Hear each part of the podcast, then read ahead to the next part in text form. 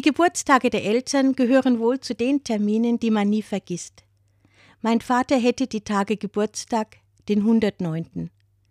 Geburtstage sind Gedenktage, so geht es nicht nur mit Blumenstrauß und Kerze zum Friedhof, sondern die Erinnerung an Vater und Mutter wird greifbarer als sonst. Welche Bilder, Episoden fallen mir sofort wieder ein, wenn ich so lange nach ihrem Tod an sie denke. In diesem Jahr, bedingt durch den frühen Fastnachtstermin, sind es die Geburtstagsfeiern, die mein Vater mit großer Freude ab dem 65. als Faschingsparty feierte. Die Wohnung wurde umgeräumt zur Bar mit Tanzfläche, neue Rezepte fürs kalte Buffet ausprobiert, schon einmal den einen oder anderen Cocktail im Voraus gekostet. Dann kamen die alten Freunde, verkleidet als Indianer, Cowboy, Hexe oder Zauberin.